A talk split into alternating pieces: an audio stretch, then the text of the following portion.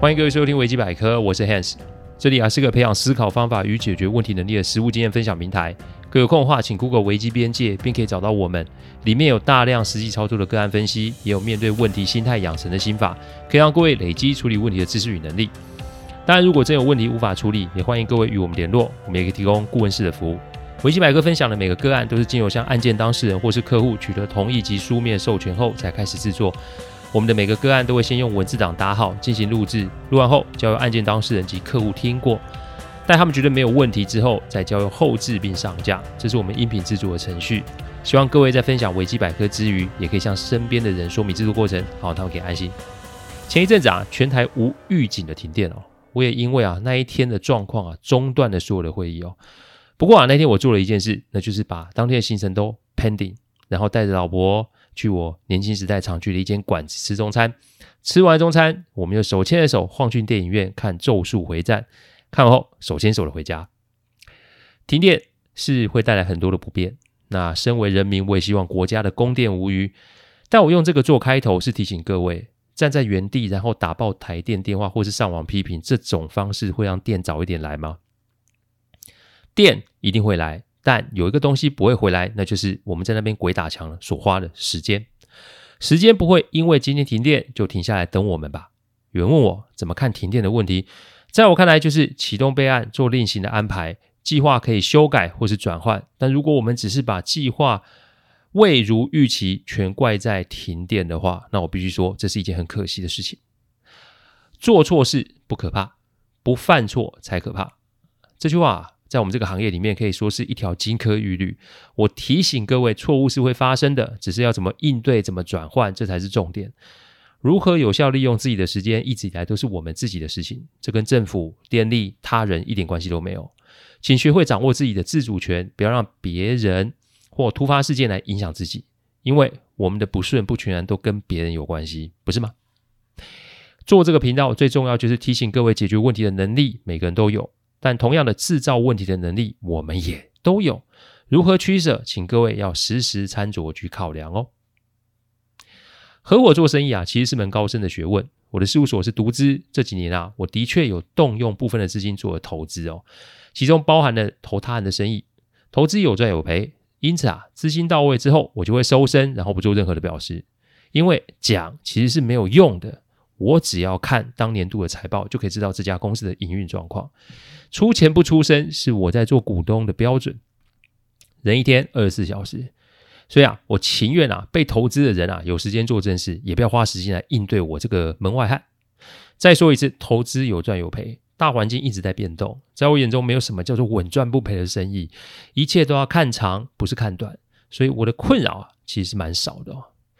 今天要讲的个案是一个客户的案子，他在与朋友合伙做生意的时候，一直与 partner 的女友有摩擦，最后甚至是 partner 被迫要选边站。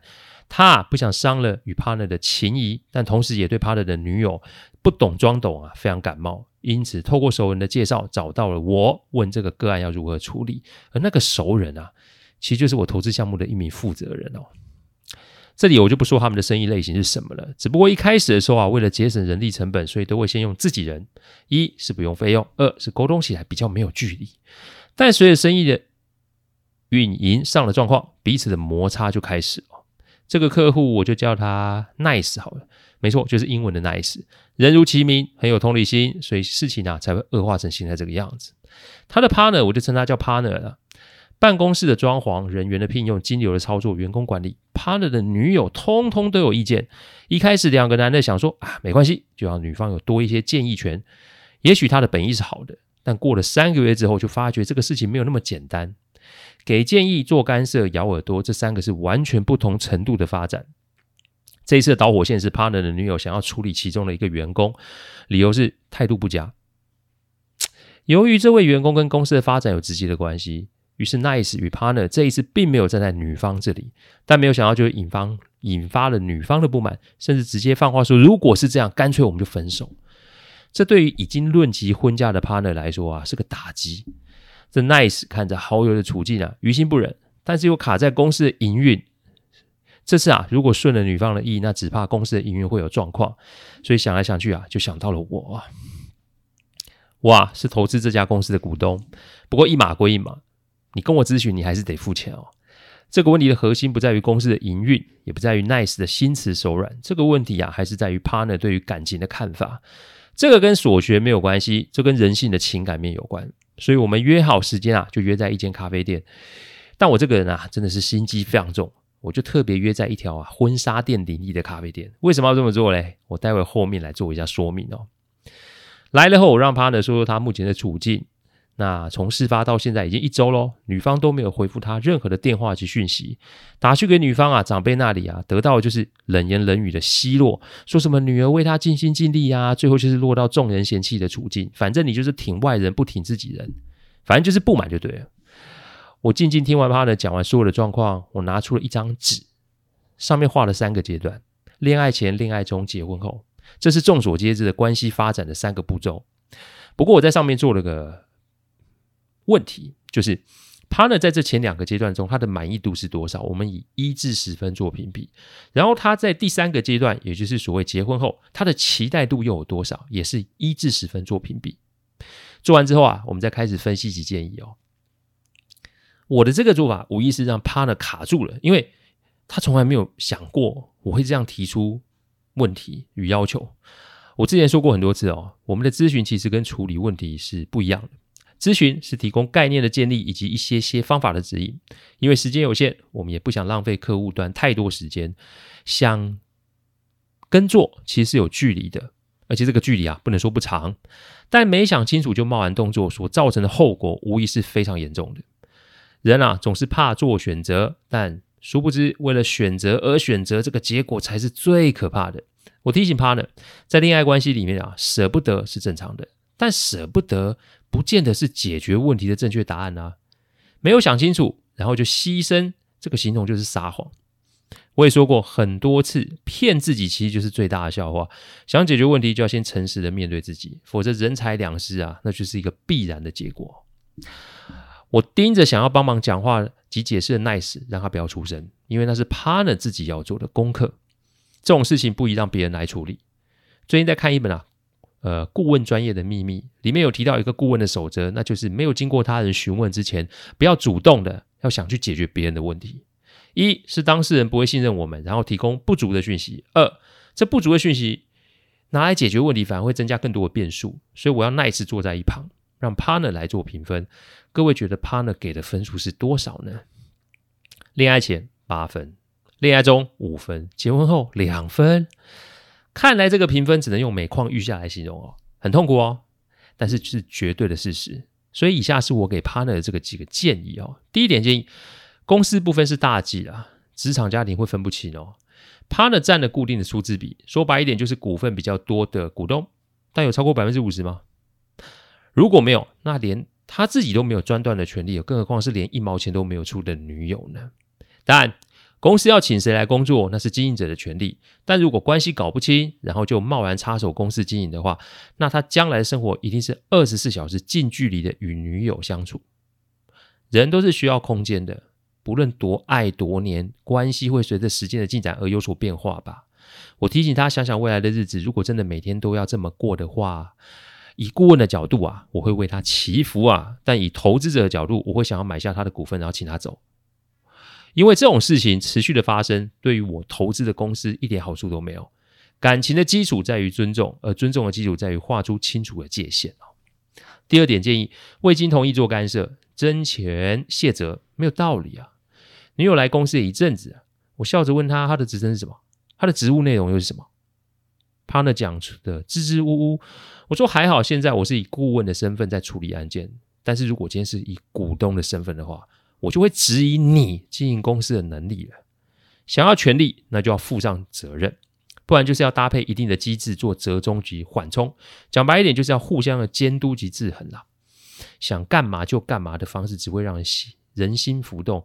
更好笑是，出了状况永远都有一堆的理由，我没有办法认同，也没办法理解，甚至是我没有办法看到女友是想要帮忙他的，嗯，是出于好意，还是出于什么动机哦？我淡淡的指出女友做的这些事情，我请帕勒给个说法，不应该是他现在要传讯息啊，给女友要求女友给个说法，否则女友就不得再插手公司的事务哦。严格一点，就是从现在开始，女友不得再进入公司。公司的事要做一个隔离处理，不然会陷入更大的麻烦哦。第三点建议，婚前没有画好线，婚后铁定会过线哦。公事处理完，我们就来讲讲私事哦。我对于女方家长辈的冷嘲热讽有些抗胜哦。帮理不帮亲是处理问题的基本态度。那这种没有弄清楚事情原委就讲拿辈分或是关系来做论断，请问婚前就这样，婚后怎么办啊？结婚不是两个人的事，平等互惠是理想的状态。但如果不行的话，至少沟通的机制及善意是要有的。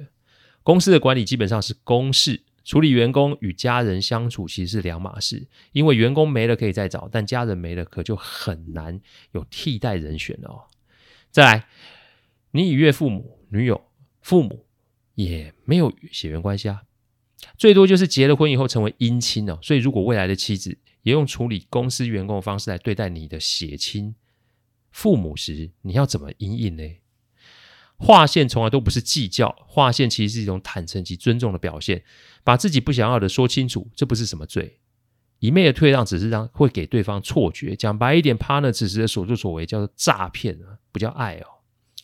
第四点建议，尊重包含在爱里面，盲目前进那是你太蠢了。